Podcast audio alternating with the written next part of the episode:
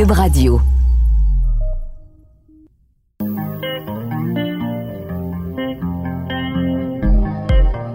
Pour vous accompagner pendant votre confinement, voici deux filles en quarantaine.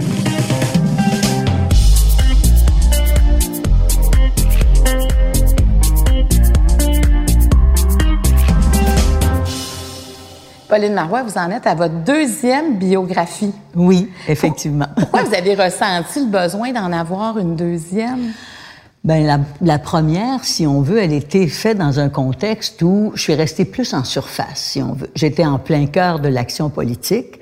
Alors, euh, je voulais pas euh, heurter, je voulais pas provoquer, je voulais pas choquer. Euh, par contre, je trouvais, en fait, on m'avait convaincu de euh, présenter euh, ce que j'avais vécu comme expérience, de raconter mon histoire, mais je suis plus restée en surface. Là, j'ai 70 ans, un peu plus, 71. Euh, je crois que c'est important de passer le relais aux jeunes, aux jeunes femmes en particulier. Puis je me dis, j'ai eu quand même une vie assez, euh, assez houleuse, euh, mais une vie d'engagement euh, qui m'a permis de changer beaucoup de choses dans la vie des Québécoises et des Québécois. Et ça permet de revaloriser l'action politique, à mon point de vue, que d'en parler sous l'angle où j'en parle, dans ma biographie. Et un de mes objectifs, et c'est sans prétention, c'était que ça puisse servir pour des gens qui avaient peut-être des hésitations, qui ne croient pas à l'action politique, alors que le pouvoir, c'est un outil puissant pour changer le monde. Justement, ça s'appelle au-delà du pouvoir. Oui. C'est quoi votre, euh, votre euh, définition du pouvoir? Oh là là, ma définition du pouvoir, c'est la capacité de, prendre des décisions et évidemment, en politique, à mon point de vue, euh, à moi, on doit toujours prendre des décisions dans le, bien, c'est-à-dire pour le bien commun, dans l'intérêt euh, collectif euh, de, l'ensemble des citoyens que l'on sert. Et donc, le pouvoir, c'est la capacité de comprendre une situation et d'agir sur cette situation-là pour améliorer le sort de nos concitoyens, nos concitoyennes. Et c'est sûr que le pouvoir absolu est complètement condamnable parce que souvent, ça amène des gens à, à, à la dictature, finalement. Mais un pouvoir où il y a des contrepoids comme celui qu'on connaît dans nos démocraties, et en particulier au Québec, moi je pense que c'est un moyen qui nous permet de faire avancer une société pour le mieux. Parfois on peut se tromper aussi quand on est au pouvoir, puis en l'exerçant. Mais on essaie de prendre les meilleurs moyens possibles, de se, de s'entourer des personnes les plus, euh, qui ont les meilleurs, le meilleur jugement qu'on puisse imaginer pour nous accompagner, nous conseiller. Mais c'est un outil puissant et c'est ça le pouvoir. C'est euh, être capable de changer des choses pour faire en sorte que notre société soit meilleure. Pauline Marois, vous êtes euh, toute jeune, c'est-à-dire que on, on, se rappelle de l'époque où vous avez commencé. Vous avez commencé dans les années 70. On parle pas de 1920. Non. Et pourtant, Pauline, euh, quand vous avez travaillé pour Monsieur Parizeau, ça a été votre premier emploi, votre Oui. porte d'entrée dans la vie politique. Absolument. Vous avez travaillé, vous étiez directrice des communications, si oui, je me trompe responsable pas. des communications. En fait, c'était attaché de presse à son cabinet. Pour Jacques Parizeau. Pour Jacques Parizeau. Pour Et Jacques il Parizeau. exigeait que les femmes qui travaillaient pour lui soient habillées en jupe. Moi, là, je vous dis, là, j'ai- moi, j'ai lu ça, ben voyons donc, là, on est en quoi, en 78, 79? Oui, oui, absolument. Ah, Qu'est-ce que c'est ça? Comment? Pour vrai, ça faisait comme par- ça. ça faisait partie de son de, de son code de euh, de son monde finalement oublions pas que c'est un grand bourgeois hein, euh, qui Un aristocrate. un, hein? un certain aristocrate Ouais. dans un sens qui avait vécu dans un univers où il- vous voyez ses parents? Hein, et, vous voyez, puis je pense que ses enfants, on vous voyait à un certain moment. Et, et donc, pour lui, une fille, ça portait une robe. Il n'était pas question qu'on porte un pantalon. Mais c'était vrai pour les gars aussi. Hein? Les gars devaient porter un cra- cravate et veston euh, et chemise. Ils pouvaient pas arriver avec un t-shirt ou euh, quelque chose d'un peu débraillé. Tout le monde avait sa cravate. Pas de veston de cuir pour les gars. D'ailleurs, c'est très amusant parce que le lundi, M. Parizeau était dans son comté. Alors moi, je mettais des pantalons, puis les gars arrivaient sans cravate. Il y avait comme une forme de rigidité. C'est ça. Mais oui, une rigidité. Puis il reste que M. Parizeau était un homme de son temps. Je crois que euh, la, la, conjointe qu'il a eue par la suite a, a, changé un peu son attitude à cet égard et son regard à ce point de vue. Mais à ce moment-là, il était un homme de son temps et pour lui, euh, une femme euh, devait porter une robe ou une jupe, jamais un pantalon. C'était votre porte d'entrée et ça a failli être votre porte de sortie définitive aussi de la vie politique. Vous avez tout à fait raison. Ça a failli être ma porte de sortie définitive. D'abord, on idéalise, on idéalise toujours un peu. Hein? Euh, enfin, moi, j'idéalisais euh, le rôle d'un attaché politique, la, possibilité d'influencer, euh, d'avoir un, impact sur les décisions, etc. C'était pas le cas dans le cabinet de M. Parizeau, sauf exceptionnellement. Parce que c'est un homme qui écoutait quand même les gens qui l'entouraient, mais c'est un homme qui avait une telle force, une telle compétence, une telle connaissance de ses dossiers qu'avant d'être capable d'avoir une influence sur lui, il fallait l'avoir fréquenté longuement. Ensuite, cette discipline euh, très rigoureuse, pour ne pas dire davantage, moi, m'agaçait beaucoup. Hein, j'en ris aujourd'hui, mais moi, ça m'embarrassait beaucoup. Et il fallait, il fallait être à son service 24 heures sur 24. Hein. Euh, on avait, ce qui était rare à l'époque, là maintenant tout le monde a son cellulaire accroché à sa ceinture, dans son sac à main ou peu importe. Mais à l'époque, les gens avaient des pagettes. Et on était les seuls de tous les cabinets du euh, gouvernement à avoir nos pagettes. Parce que M. Parizeau voulait qu'on soit disponible 24 heures sur 24. Moi, j'arrive au cabinet, je viens des services sociaux. J'ai dirigé un CLSC, j'ai dirigé la, le, les services sociaux à l'enfance et à la jeunesse au Centre des services sociaux du Montréal métropolitain. J'ai eu 120 personnes à mon service, euh, au, service des enfants, mais que je dirigeais avec huit directeurs et directrices de service. Je dirigeais mon agenda. Tous les jours, je me faisais une planification, je savais ce que j'allais où j'allais aller, ce que je voulais faire, qui j'allais rencontrer, quelles décisions j'avais à prendre. J'arrive dans un cabinet et je suis dépendante à 100 de l'agenda du ministre. C'est normal, c'est comme ça que ça se passe dans les cabinets. Mais moi, je le découvrais. Et, et pour moi, ça a été très difficile à vivre. Plus le fait que je vous, ce que je vous racontais, avant de pouvoir influencer M. Parizeau, donc, soit il fallait avoir une idée ultra super brillante euh, qui, euh, auquel il n'avait jamais pensé, ou qu'il nous connaisse depuis un certain temps, qu'il nous ait jaugé, etc. Moi, j'avais été son élève au HEC. J'avais même fait une grève au HEC où il avait été euh, concerné. Bon, mais il m'était, il était quand même venu me proposer, en fait son chef de cabinet, mais son chef de cabinet m'aurait jamais proposé ça si M. Parizeau n'avait pas été d'accord. Alors j'ai trouvé ça très dur, très difficile. Ça a été une adaptation. En fait, j'ai jamais réussi à m'adapter complètement parce que j'avais justement du pouvoir là où j'étais euh, j'avais la capacité d'organiser ma vie. Mais ça vous a permis de comprendre que c'est ce que vous aviez besoin pour, pour vous émanciper. Absolument. C'est cette liberté-là. C'est Là, j'ai fait la comparaison entre hier, voilà ce que je pouvais faire, et voici aujourd'hui où je suis euh, contrainte par toutes sortes de règles et d'obligations qui sont normales dans un cabinet. Chez M. Parizeau, c'était poussé à l'extrême, disons, d'accord? Par, par, comparaison, je ne veux pas euh, être désobligeante à son endroit, parce que c'est un homme pour lequel j'ai toujours eu beaucoup de respect et j'en ai encore. Par exemple, Mme Payette nous laissait beaucoup plus de latitude et beaucoup plus d'espace pour euh, proposer, agir, faire des choses. Mais lui, c'était lui le patron. Combien de temps ça a duré, cette période Ça a duré un an. le temps d'une grossesse, d'ailleurs.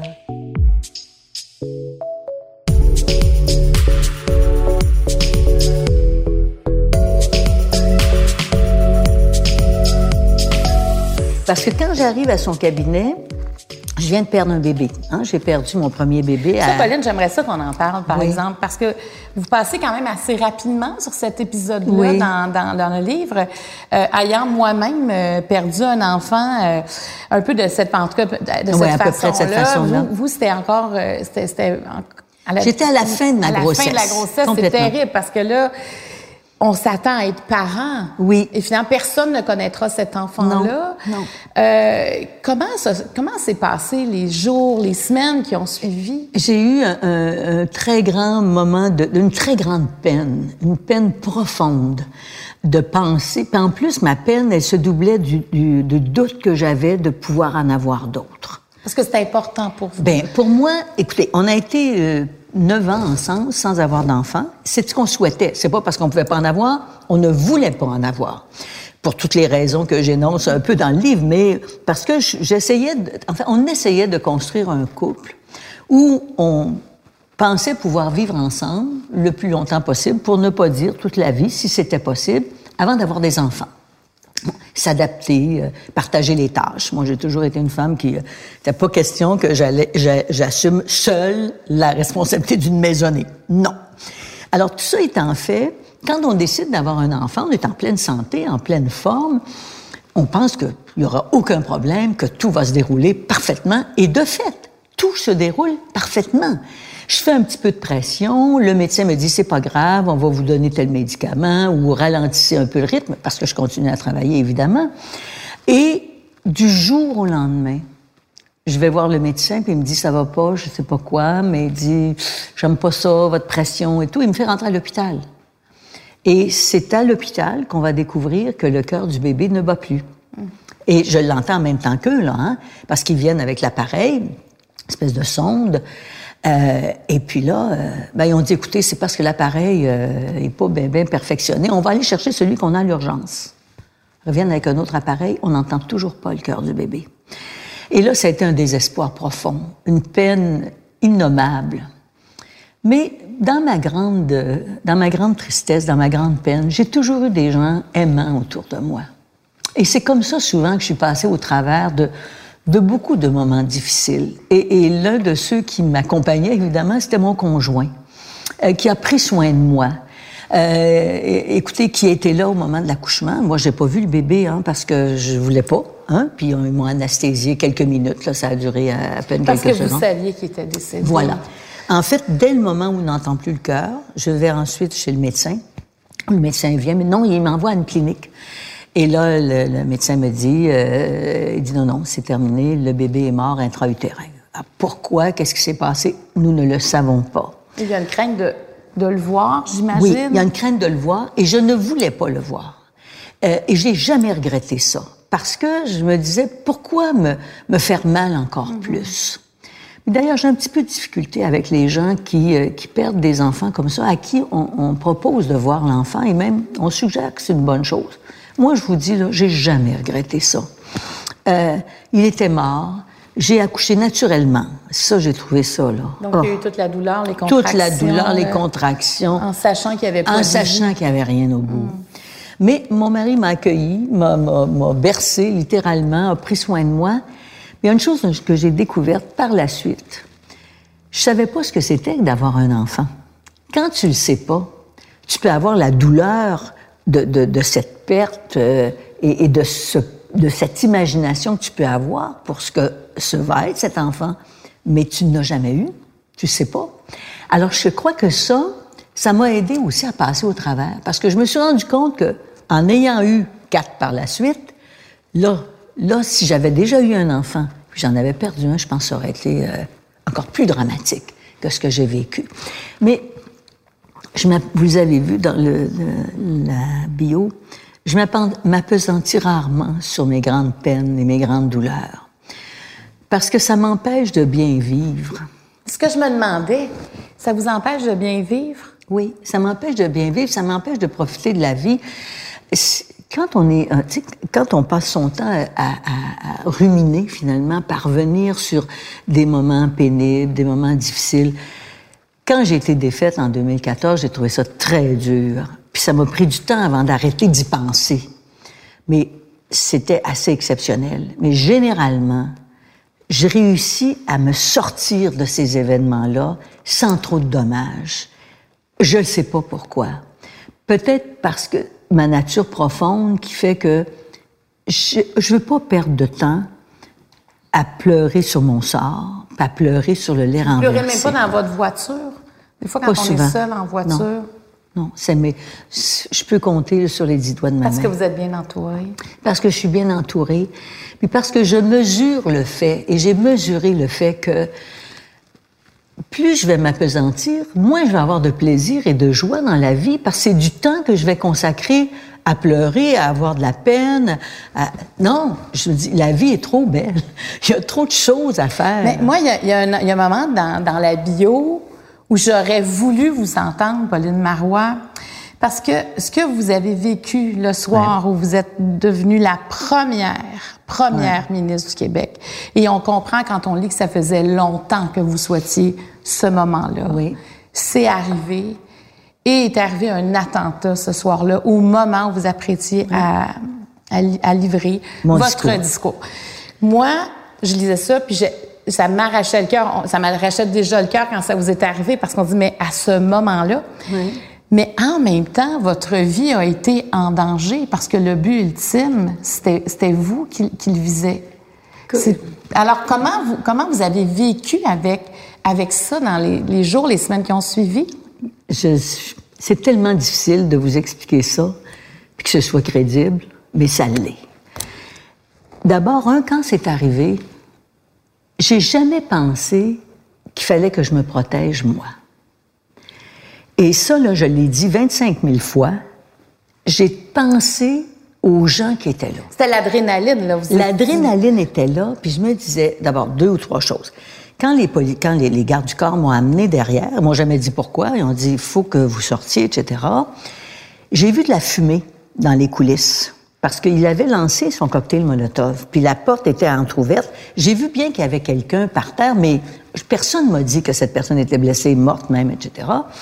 Alors, ma pensée, là, quand j'ai vu la fumée dans le, le, les coulisses, je me suis dit, s'il faut que la fumée arrive dans la salle, ils vont s'entretuer, ils vont s'écraser. On était au Métropolis et c'était plein. Probablement que ça débordait un petit peu, là. Peut-être qu'on respectait pas tout à fait la norme, d'accord? J'ai jamais pensé que c'était à moi, que ça, qu'on me visait. J'ai, j'ai eu mon seul réflexe, je vous le dis, puis j'ai beau le raconter, personne ne le croit, mais euh, ça a été de voir comment je pouvais protéger ce monde-là. Et quand vous avez réalisé qu'on vous visait, oui.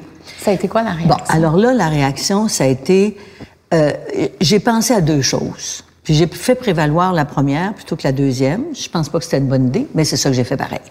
Je me suis dit, c'est quelqu'un qui a des problèmes de santé mentale, euh, qui a voulu m'attaquer. Et puis, euh, faut que je comprenne que ça puisse arriver. Ça arrive dans n'importe quelle société. On a des gens qui, qui s'attaquent à des personnes politiques ou à des personnes euh, publiques connues, des artistes ou quoi que ce soit.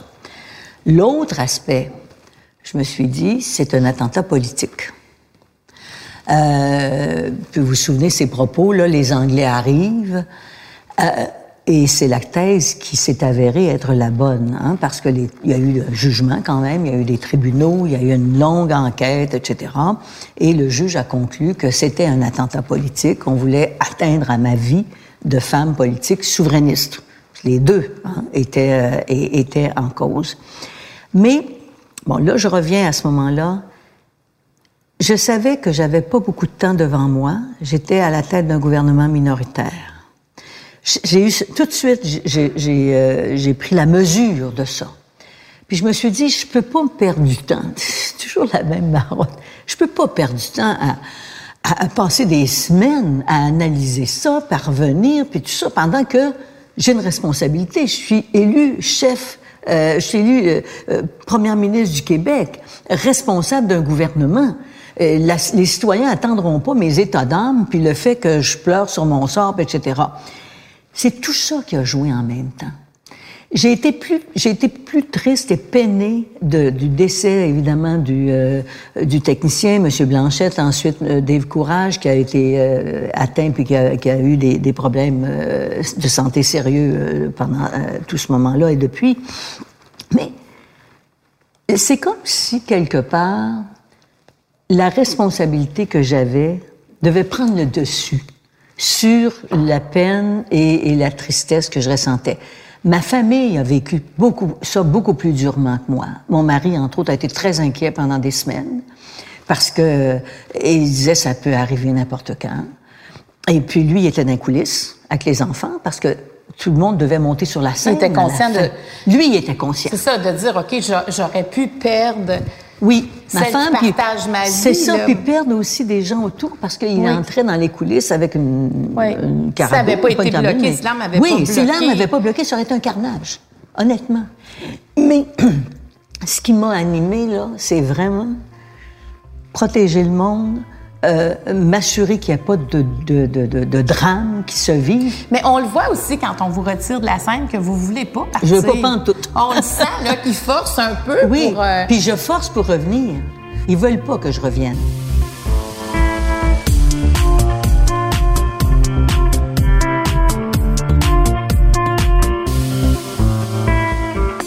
Mais après coup, Pauline Marois, est-ce que, est-ce que ça vous habite, ça? Est-ce qu'il, restait une crainte? J'ai pas voulu qu'il en reste. Je l'explique. Moi, j'aime beaucoup aller à la rencontre des gens.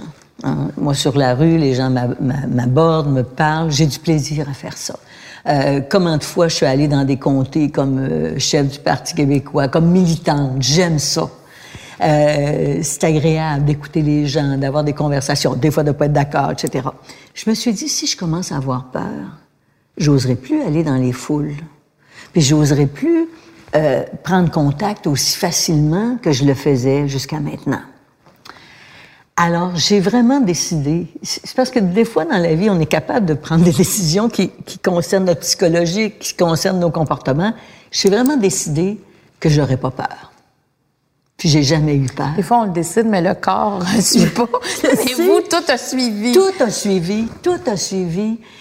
Sérieusement, là, et, d'abord, en plus, mes gardes du corps m'ont dit, bon, écoutez, Madame Marois, la sûreté, etc., les services de sécurité m'ont dit, on va vous faire faire une, une veste par balle. Oh, oh. Bon, j'ai dit, OK, on va faire une veste par balle. Ils m'ont pris mes mesures, tout le machin. Ils sont arrivés avec la veste par balle. On l'a essayé. Je l'ai mis dans le garde-robe. Puis j'ai dit, merci beaucoup. Vous avez une veste par balle sur Je blessure. je sais pas, je l'ai Vous l'avez laissé. pas utilisé, Je l'ai non? pas jamais. Non, absolument aucune. Jamais, jamais, jamais. Aucune peur. Non, non, parce que je me suis dit, la peur, elle va, elle va me, me bloquer. Elle va m'empêcher d'être euh, ce que j'aime. mais vous êtes être. forte, Pauline Marois, parce que, tu sais, des fois, on dit ça, mais finalement, on flanche parce que, Mais- parce que vous avez vraiment été en danger, là. Tu sais, vous J'étais en vous vrai danger. pu, euh, c'est en ça, vrai vous- danger. C'est rare. Mais je, je- je vais vous dire, Marie-Claude, c'est pour être passé à travers tout ce que j'ai vécu au plan politique, parce qu'il y en a eu des, des vertes puis des pas mûres, je pense que je suis forte. Qu'est-ce que, je vous forte. avez trouvé le plus difficile dans toutes ces années-là en politique? Ah, c'est beaucoup les conflits euh, internes euh, au, euh, au parti euh, qui m'ont fait très mal et qui m'ont fait perdre des députés, etc. C'est c'est c'est euh, c'est probablement ce qui m'a atteint finalement le plus. Puis parfois certains projets que je réussissais pas à réaliser, puis euh, pour lesquels j'avais, euh, je m'étais beaucoup engagée. Mais c'est beaucoup euh, ça qui m'a fait m'a fait le plus mal, je dirais. Comme une relation d'amour, hein? Oui. Il y a des moments, Absolument. de, moments où vous avez quitté, à un moment donné, vous êtes revenu oui, aussi. c'est ça. C'était, écoutez, quand je, je quitte euh, en 2005, enfin, je quitte en 2006, mais j'avais perdu la course au leadership en 2005. Avec, euh, vous étiez... euh, on était cinq ou six, puis il y avait. André Boisclair, il y avait, euh, bon, qui avait, il y avait Louis Bernard, il y avait, bon... euh, et là, c'est André Boisclair. c'est André Boisclair qui va être euh, élu à ce moment-là. Je vais rester quand même. Je vais pas partir. Je, je suis, j'ai jamais quitté euh, dans le désordre, dans critiquant ou quoi que ce soit. Alors j'avais décidé que je ne resterais pas. J'ai fait un effort pour faire la transition et euh, même pas six ou sept mois plus tard, en, en mars, le 20 mars, je vais quitter. Le 20 mars 2006 et euh, encore là sans amertume en me disant le choix a été fait par les militants. C'est un choix, c'est l'exercice, c'est la démocratie Mais c'est des exprimée. douleurs, ça. Oui, oui. C'est des douleurs, c'est des douleurs à l'ego puis à l'orgueil. Hein? Bon, ça en prend pas mal de l'ego en Mais- politique, mais oui, mais peut-être que moi j'en ai moins un peu, non, je sais non, pas. mais ben non, mais c'est parce que vous, vous venez quand même une campagne, vous, vous essayez de convaincre les gens. Est-ce que c'est un rejet pour vous, ça? Il y a un côté de rejet, oui. Et, et euh, c'est une campagne électorale. On est, on est devant des adversaires Oui. politiques. Bon, alors, euh, c'est pas des ennemis, mais des adversaires. Ça n'a pas la même, euh, ça a pas le, même impact au plan, euh, je dirais, psychologique, au plan C'est important humain. ce que vous dites pour les gens euh, qui sont pas à l'interne, c'est que on est face, l'autre est, est, à côté, à côté de, nous. Et ce sont nos amis. C'est pour la chefferie, donc on, on veut toute la même, on s'en va tous à la même place, mais on part toute la même place pour arriver Exactement. Là. Puis, donc André Boisclair, c'était un collègue aussi. C'était un collègue, puis tous les autres qui étaient là, oui. c'était des collègues, et, et donc c'est beaucoup plus difficile de vivre ces événements-là avec des collègues. Mais c'est sûr qu'au au, au bout du compte, c'est une forme de rejet, ou à tout le moins de, ne pas m'avoir choisi. Hein? Pas choisir, c'est rejeter quelque part. Bon. Et c'est pour ça que je dis toujours que c'est plus difficile d'accepter une défaite comme celle-là qu'une défaite contre un adversaire. Parce que euh, une défaite dans son propre parti politique, c'est un peu une défaite personnelle quelque part. De ne pas avoir réussi à, à, convaincre, à faire valoir ses talents suffisamment pour euh, aller euh, chercher l'appui dont j'avais besoin pour devenir chef du Parti québécois. Bon, évidemment, il y en a une aussi, euh, une douleur, puis une tristesse, puis des moments difficiles quand on, on quitte le, le, pouvoir ou qu'on perd lors d'une élection générale. Et il y en a C'est pour ça que quand on... C'est pour ça que c'est important de lire votre bio, je trouve pour voir toute cette texture-là dans la vie oui. politique. Parce que oui, vous avez été la première femme, euh, première ministre euh, sur un gouvernement du Parti québécois, mais tout ce qui a été fait avant, c'est ça. C'était pas, euh, c'était pas gratuit pour non. vous. Euh, je lisais la bio de, Ma... je lis pas beaucoup de bio, mais je lu la bio de Madeleine Albright, ouais. qui était secrétaire euh, des secrétaires aux affaires extérieures des États-Unis, et elle a été femme au foyer un bout de temps. C'est fascinant aussi, sa bio. Et puis, à un moment donné, elle se... il y a quelqu'un qui fait un commentaire, tu sais, du genre, euh, bon, elle est pas pire, elle est pas mal bonne, mais elle dit, vous savez, ça fait 30 ans que je me prépare. ben c'est ça, exactement. On n'arrive pas là comme ça. Non. Là, quand vous avez su que, quand on a annoncé que ça allait être un gouvernement minoritaire, oui. du gouvernement, le gouvernement allait être, oui. euh, ça allait être votre gouvernement. Donc, vous étiez la chef. Donc, forcément, oui. vous devenez la première ministre. C'est ça. À quoi avez-vous pensé en premier? Euh, euh, à quoi j'ai pensé? Je dirais la fierté d'être rendu là. Et puis j'ai pensé à mes parents. Parce que je viens de milieu modeste. Jamais mes parents n'auraient imaginé dans leur vie. Mon père était décédé, mais ma mère était là. Jamais ils n'auraient pensé que même leur fille puisse être députée. C'était loin de leur univers. J'ai pensé à eux qui m'avaient permis d'être là. Parce que moi, je pense qu'au-delà du fait que d'abord, ils nous ont aimés, ils nous ont soutenus dans nos études, etc., même s'ils n'avaient pas beaucoup de moyens, mais ils nous ont surtout aimés. Ils nous ont aimés sans condition. Euh, c'est important hein, pour quelqu'un, pour un enfant, euh, de se faire dire qu'il est fin, qu'il est bon. Mais même si je me trouvais pas toujours bonne, mais je me trouvais pas belle pantoute, mais mon père me disait toujours que j'étais belle. Fait que, tu sais, je me disais, c'est quand même correct, c'est agréable de se faire dire ça, mais cette, ça, là, c'est, il n'y a pas de prix pour ça, à mon point de vue. Puis c'est ce qui fait que je crois que dans la vie, on a, on a un certain équilibre. Quand on a vécu dans un univers où on a été bien accueilli. Tu sais, on parle du sentiment d'attachement. Je n'ai jamais eu de problème avec l'attachement parce que je sentais qu'il y en avait un. Alors, j'ai pensé à mes parents. Et après ça, là est venu là, toutes les, les, euh, les questions très pratiques et concrètes. Honnêtement, là, c'est bon, minoritaire, c'est compliqué. Mais j'avoue, là, faut que je, fasse un aveu à ce moment-ci. J'avoue que je me suis jamais vraiment sentie minoritaire. Je dire, j'ai jamais agi comme si j'étais à la tête d'un gouvernement minoritaire. C'est comme si j'avais tellement de choses que je voulais faire. Euh, ça faisait neuf ans qu'on était dans l'opposition. J'avais travaillé sur les programmes, les projets. J'avais une idée très... Très clair de ce que je voulais proposer aux Québécois, de ce que je voulais qu'on fasse ensemble. Alors, l'attentat qui venait de se passer, là, je, je, ça, on met ça derrière nous. Il faut pas se laisser prendre par ça. Puis il y a une urgence à ce que rapidement on pose les gestes qu'il faut poser parce qu'on ça, ça le, le, le fait d'être minoritaire, je, ça me donnait cependant cette conscience là. On n'a pas nécessairement beaucoup de temps pour prouver qu'on peut faire des bonnes affaires. Mais vous vouliez en faire autant qu'un gouvernement Exactement. majoritaire. Et, et comme si je l'avais été. Honnêtement, là, j'ai... Puis ça m'a nu un peu. Peut-être que j'aurais dû en faire un petit peu plus de ce côté-là. Hein?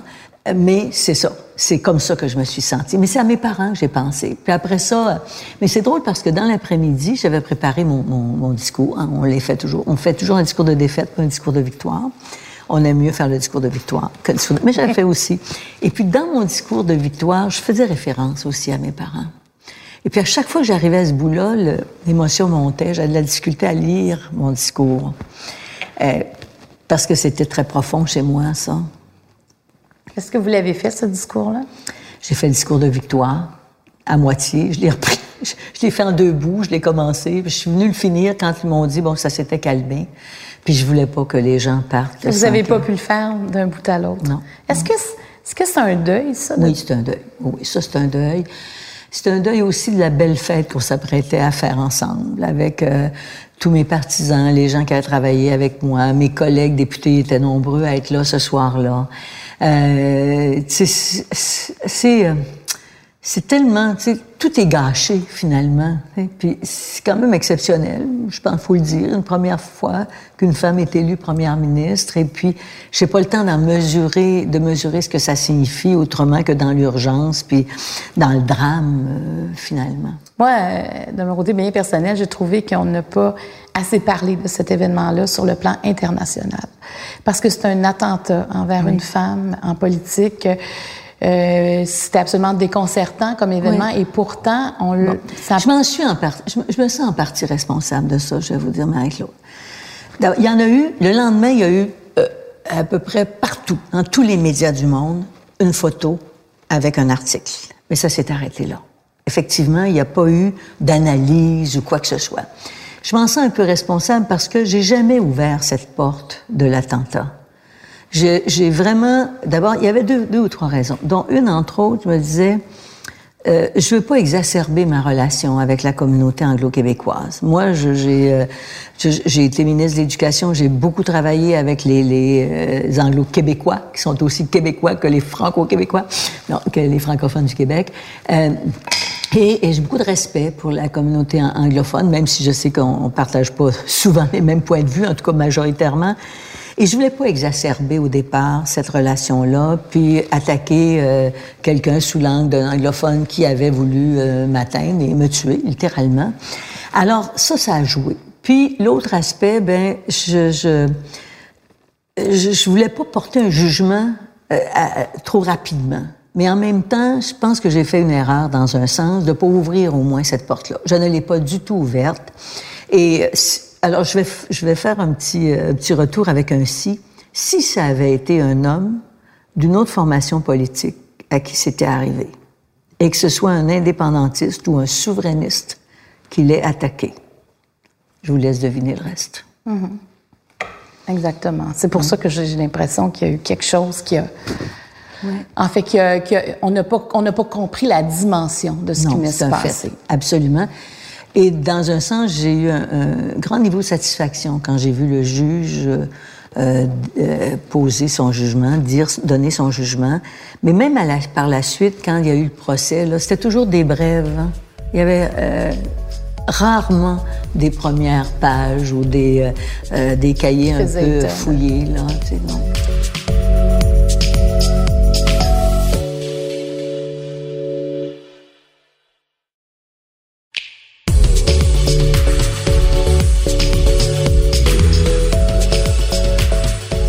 était votre plus beau moment? J'ai envie de vous poser deux, en deux temps. plus beau moment de votre vie politique? Ben, c'est quand même, quand même quand j'ai été élue première ministre du Québec. Mais mon plus beau, ma plus grande satisfaction, c'est l'implantation de la politique familiale. Ça restera au top du top. C'est votre héritage? C'est mon héritage le plus beau. Je suis toujours très fière. J'en parle encore avec euh, beaucoup d'émotion, de plaisir. C'est, écoutez, quand je dis qu'on fait de la politique pour changer la vie des gens, pour la rendre meilleure, ben, je pense que j'ai rendu la vie de milliers de Québécoises et de Québécois meilleurs, de familles, d'enfants. Est-ce qu'il y a quelque chose de plus gratifiant pour une personne politique? Et ça, c'est vraiment le, le, plus beau, la plus belle réalisation de, de toute ma carrière c'est même pas été d'être première ministre. La plus grande joie, évidemment, personnelle, la fierté, etc. Mais c'est ça, c'est ça qui restera. Je pourrais vous en donner d'autres où j'ai été très contente. Mais c'est ça qui vous vient. Mais c'est ça qui me vient spontanément à chaque fois. C'est ce qui donne raison à toutes ces années de politique. Exactement. Quand j'en aurais fait que ça, j'aurais changé la vie du monde. Vous savez, on a fait reculer la pauvreté chez les enfants. On a permis aux femmes de revenir sur le marché du travail ou d'y aller. Soit, vous savez qu'on a le plus, on avait, avant la COVID en tout cas, le plus haut taux d'activité chez les femmes de tous les États du monde. C'est Jacques Fortin qui m'a, pas Jacques Fortin, mais Pierre Fortin qui m'a rappelé ça il y a quelque temps encore. Alors, la pauvreté des enfants a reculé. On a offert des services de qualité euh, pas des parkings, nos CPE, nos centres de la petite enfance. Alors, c'est une... Puis, puis, puis, puis parlons là, du congé parental, puis des, euh, la maternelle plein temps 5 ans. On a oublié ça, mais il n'y avait pas de maternelle plein temps 5 ans à l'époque. Ça faisait partie de la politique familiale. Alors oui, c'est ma grande fierté. Votre plus beau moment de, j'en envie de, votre vie, parce que vous avez tellement fait de la politique, on sait que la politique, ça se mélange avec la vie personnelle. Oui, oui, oui c'est vraiment le, c'est vraiment en filigrane de la vie, hein. Mais quand même, dans votre vie personnelle, le plus beau moment. Oh là là, je pense que les plus beaux moments, c'était les naissances de, la naissance de mes enfants. J'en ai eu quatre quand même. C'est une joie exceptionnelle de, de, donner la vie finalement. Euh, puis à chaque fois, ça a été différent. Puis à chaque fois, ça a été euh, exceptionnel. Euh, puis sinon, ben évidemment, c'est toujours les les, euh, les retrouvailles avec mon conjoint. Euh, Parlez-en donc de votre conjoint. hein, parce que, non, mais on tombe en amour aussi avec votre conjoint à travers cette biographie-là. Vous l'avez connu, vous étiez toute jeune. Oui. Vous étiez amie avec sa sœur. Bon, c'est ça. Hein, puis amie avec son ami. c'est ça, exactement. Vous, avez, vous avez eu, euh, vous êtes sorti, vous avez vu son, son, son ami, c'était aussi votre amoureux un certain oui, temps. absolument. Là, on absolument. espère qu'il va arriver à un moment donné parce qu'on sait comment l'histoire... Comment l'histoire se finit. Exactement mais moi, j'ai été étonnée de la. Euh, ça fait plus de 50 ans que vous êtes ensemble. Oui, ouais. ça va faire 51 ans, là, dans quelques jours, à... bientôt. C'est incroyable. Donc, il fait partie de votre histoire. Oui, il fait partie de mon histoire. Vous êtes construits ensemble, à quelque part. On s'est construits ensemble. On a euh, construit nos vies professionnelles, notre vie familiale ça a été, ça n'a pas été de tout repos, là, hein? Puis ça n'a pas été un long fleuve. mais ça fait du bien d'entendre ça, que ça n'a pas été un long fleuve ça tranquille. Ça n'a pas été un long fleuve tranquille. Je raconte souvent que les premières années, on se chicanait au moins une fois par semaine, au minimum, quand c'était pas une fois par jour, certaines semaines. Des chicanes. Oui, oui, oui, on se parlait pas pendant une heure ou deux. Puis quand c'était pas plus. Après ça, on s'est chicané une fois par semaine. Au bout de deux, trois ans. Après ça, une fois par mois fois par six ben, mois. C'est bon, parce que des fois, c'est le contraire. Oui, c'est vrai. Mais là, nous, on a appris à, à, se calmer un peu. Puis on était impétueux l'un et l'autre. Puis on avait le verbe facile. Et puis on savait où faire mal, tu sais, où tourner le fer dans la plaie. Oh, des fois, des colères épouvantables. Évidemment, jamais de d'agression de, physique, ça va de soi, mais... Oh, et puis là, on se parlait pas pendant deux, trois heures. Des fois, ça a duré un peu plus longtemps. Des fois, je, je faisais. C'est qui qui revenait en premier? Qui qui parlait à l'autre en premier? Ça a été de part et d'autre. De part et d'autre. Parce que ça pouvait pas être juste un bord, ça n'aurait pas marché. Euh, et puis, là, on admettait qu'on avait été trop loin, puis que notre pensée, notre parole avait dépassé notre pensée, puis etc. Puis, euh, sur des niaiseries, hein, sur des niaiseries. Euh, Puisard qui bouchait parce qu'on vivait à la campagne, puis c'était toujours lui qui s'en occupait, puis jamais moi. puis en tout cas, des niaiseries. Des, des fois, c'était plus important. Des fois, c'était plus important sur des choix euh, au plan du, du, travail, au plan des engagements, peu importe. Mais il a toujours été là pour vous encourager. Toujours, hein? toujours, toujours. Mais après ça, on a trouvé notre rythme, notre calme. Qu'est-ce que vous aimez tant de Claude? Sa grande force. Sa grande force, sa grande confiance en lui et sa grande générosité. Il est généreux avec tout le monde, pas seulement avec moi, avec ses enfants, avec ma famille, avec ses amis, avec des gens qui ont eu besoin d'aide. Jamais il s'est défilé. Toujours il a été là. Puis c'est un homme très fort. Euh, il, a, il a eu des moments lui aussi très difficiles dans sa vie, quand il a quitté, entre autres, une fonction qu'il aimait beaucoup à la Société générale de financement, pour ne pas le nommer. Euh, il y a eu là un moment de creux profond. C'est pas une dépression, c'est pas un gars à une dépression, puis il est passé au travers. Euh, parce qu'il a une, conscience profonde de ce qu'il est, de ce qu'il peut faire dans la vie, de ses qualités, de ses forces, de ses faiblesses.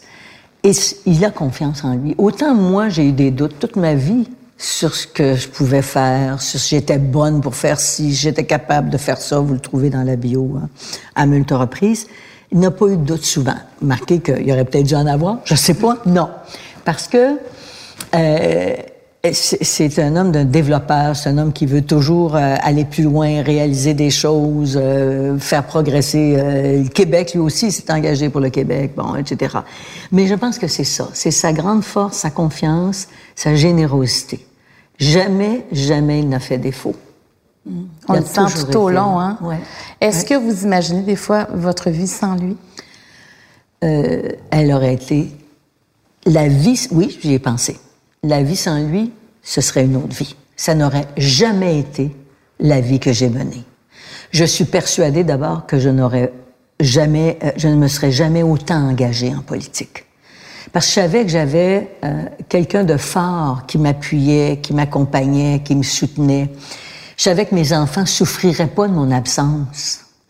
Parce qu'il était vraiment un, un, père aimant, un père, écoutez, il a fait je sais pas avec qui on a, avec quel, des enfants on a discuté ça encore dernièrement. Il a fait des sandwichs pendant dix ans de sa vie, tous les matins. Tu sais, la baguette avec le jambon, le fromage, le fruit, le jus. Toutes les petites... Quand vous parliez de la distribution équitable des tâches, c'était ça. C'est que vous avez eu quatre enfants, mais vous étiez très occupé. On s'en, on, oui. on, on, peut pas le cacher. Hein? Non, non, on peut pas le cacher. c'est comme évident.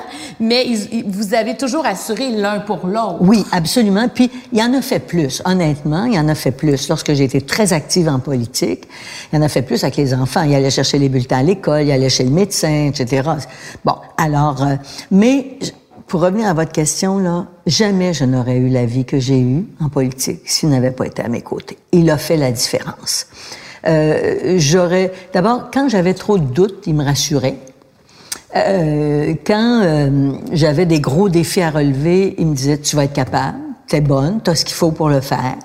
Puis là, il me rappelait là, ce que j'avais fait. Tu sais, parce que de temps en temps, quelqu'un doit me m'aider parce que j'ai toujours eu des doutes sur moi-même et c'est bête de dire ça hein, à 70 ans là franchement moi, honnêtement c'est le contraire. Quand je vous entends dire ça moi je trouve ça rassurant de savoir que vous avez eu des doutes. Est-ce que c'est ces doutes-là qui vous ont poussé aussi à, à, avoir des réponses à aller plus loin? Absolument. Et puis à, aussi à, à essayer de d'éviter le plus grand nombre d'erreurs possibles, essayer de, de, de, prendre des décisions les plus éclairées possibles avec le plus d'éléments qui me permettaient de, d'asseoir ma, mon orientation pour pas me, me, tromper le moins possible. Puis en même temps, je suis capable de prendre des risques, hein, parce que j'en ai pris dans ma vie pas mal. Bon, merci. Mais c'est ça, il a été mon, mon phare finalement, mon, mon, mon poteau, il a été très solide à mes côtés. Puis en même temps, il se mêlait pas de mes affaires. Ça, c'est fantastique. Je pense qu'il aurait eu le goût des fois. Mais et il s'est retenu. Il s'est retenu. Euh, je pense surtout quand été première ministre, ça le triturait pas mal. Parce que c'est un gars qui connaît bien les finances, qui a, qui a quand même euh, connu quelques grandes réussites dans sa vie. Tu sais, je pense au, Fonds de solidarité qui, qui, est formidable et où il s'est beaucoup investi, bon, etc. Je pense qu'il aurait eu le goût. Mais par respect pour le fait que moi, je ne souhaitais pas que ce soit comme ça, parce que je trouvais que ça risquait de fausser un peu les, les, les rôles, les responsabilités, et puis j'étais quand même capable d'assumer mes tâches, mes, mes responsabilités. Mais il a été avec moi pour m'appuyer au plan humain, au plan émotif, au plan de, de la relation amoureuse, euh, du support, de la confiance. Et quand j'ai des décisions à prendre pour dire est-ce que je me présente ou je me présente pas, il pose des questions avec moi, puis il évalue.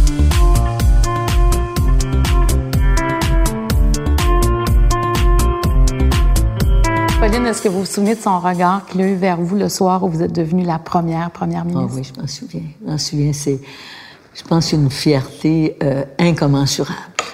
Parce que pour lui aussi, un petit gars de son coin, avec euh, un amour de village, hein, nous, euh, de s'être rendu là, c'est quasiment impossible à imaginer. Tu sais, reportons-nous il y a 50 ans, jamais, ni l'un ni l'autre, on eût pensé qu'on allait se retrouver un jour dans cette situation-là.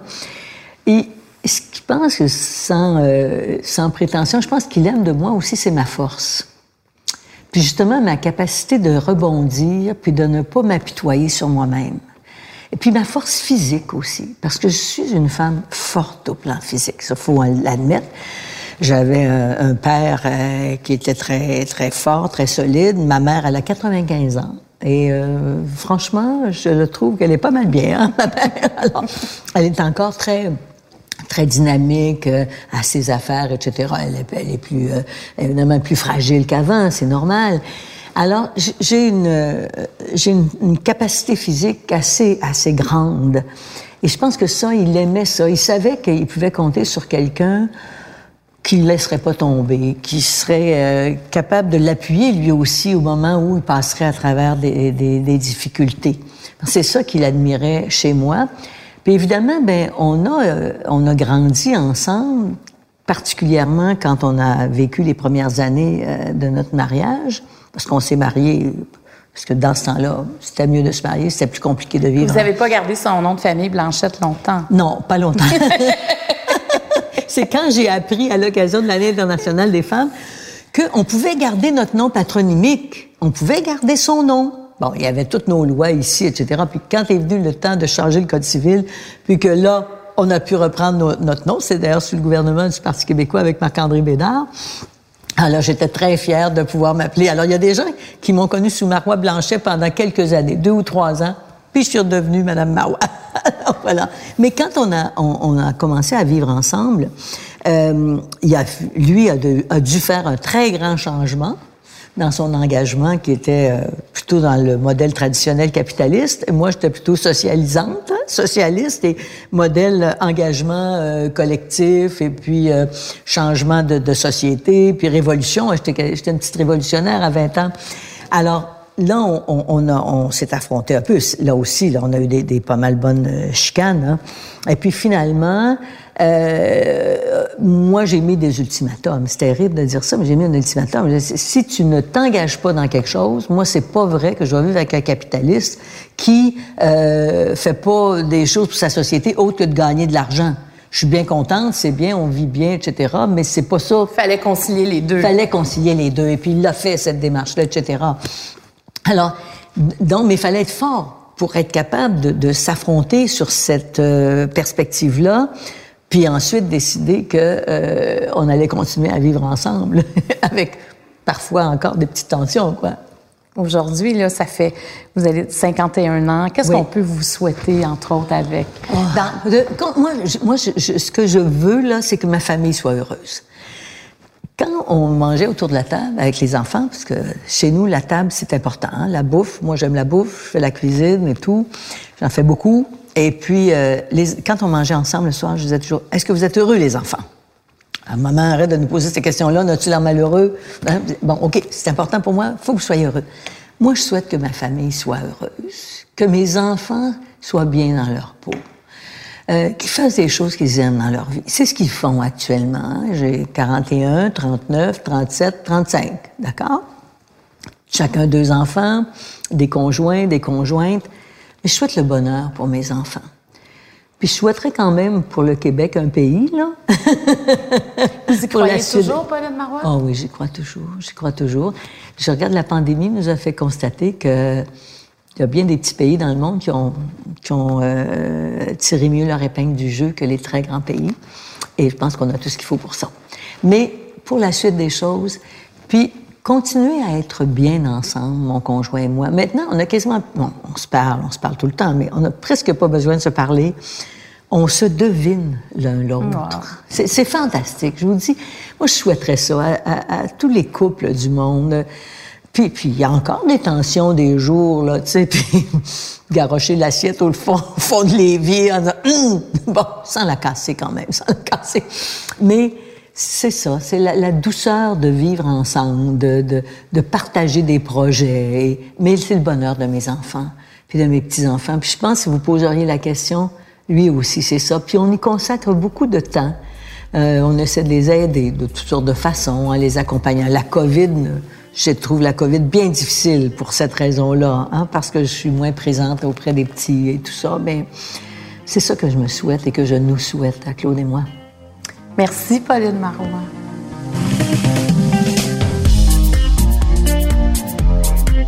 Je tiens à remercier toute l'équipe qui nous permet de réaliser ce balado. Producteur au contenu Jean-Philippe Lavallée, à l'animation moi-même Marie-Claude Barrette, l'équipe de Cube Radio, au montage Anne-Sophie Carpentier et le chef réalisateur Bastien Gagnon La France. Deux filles en quarantaine est une production de Cube Radio.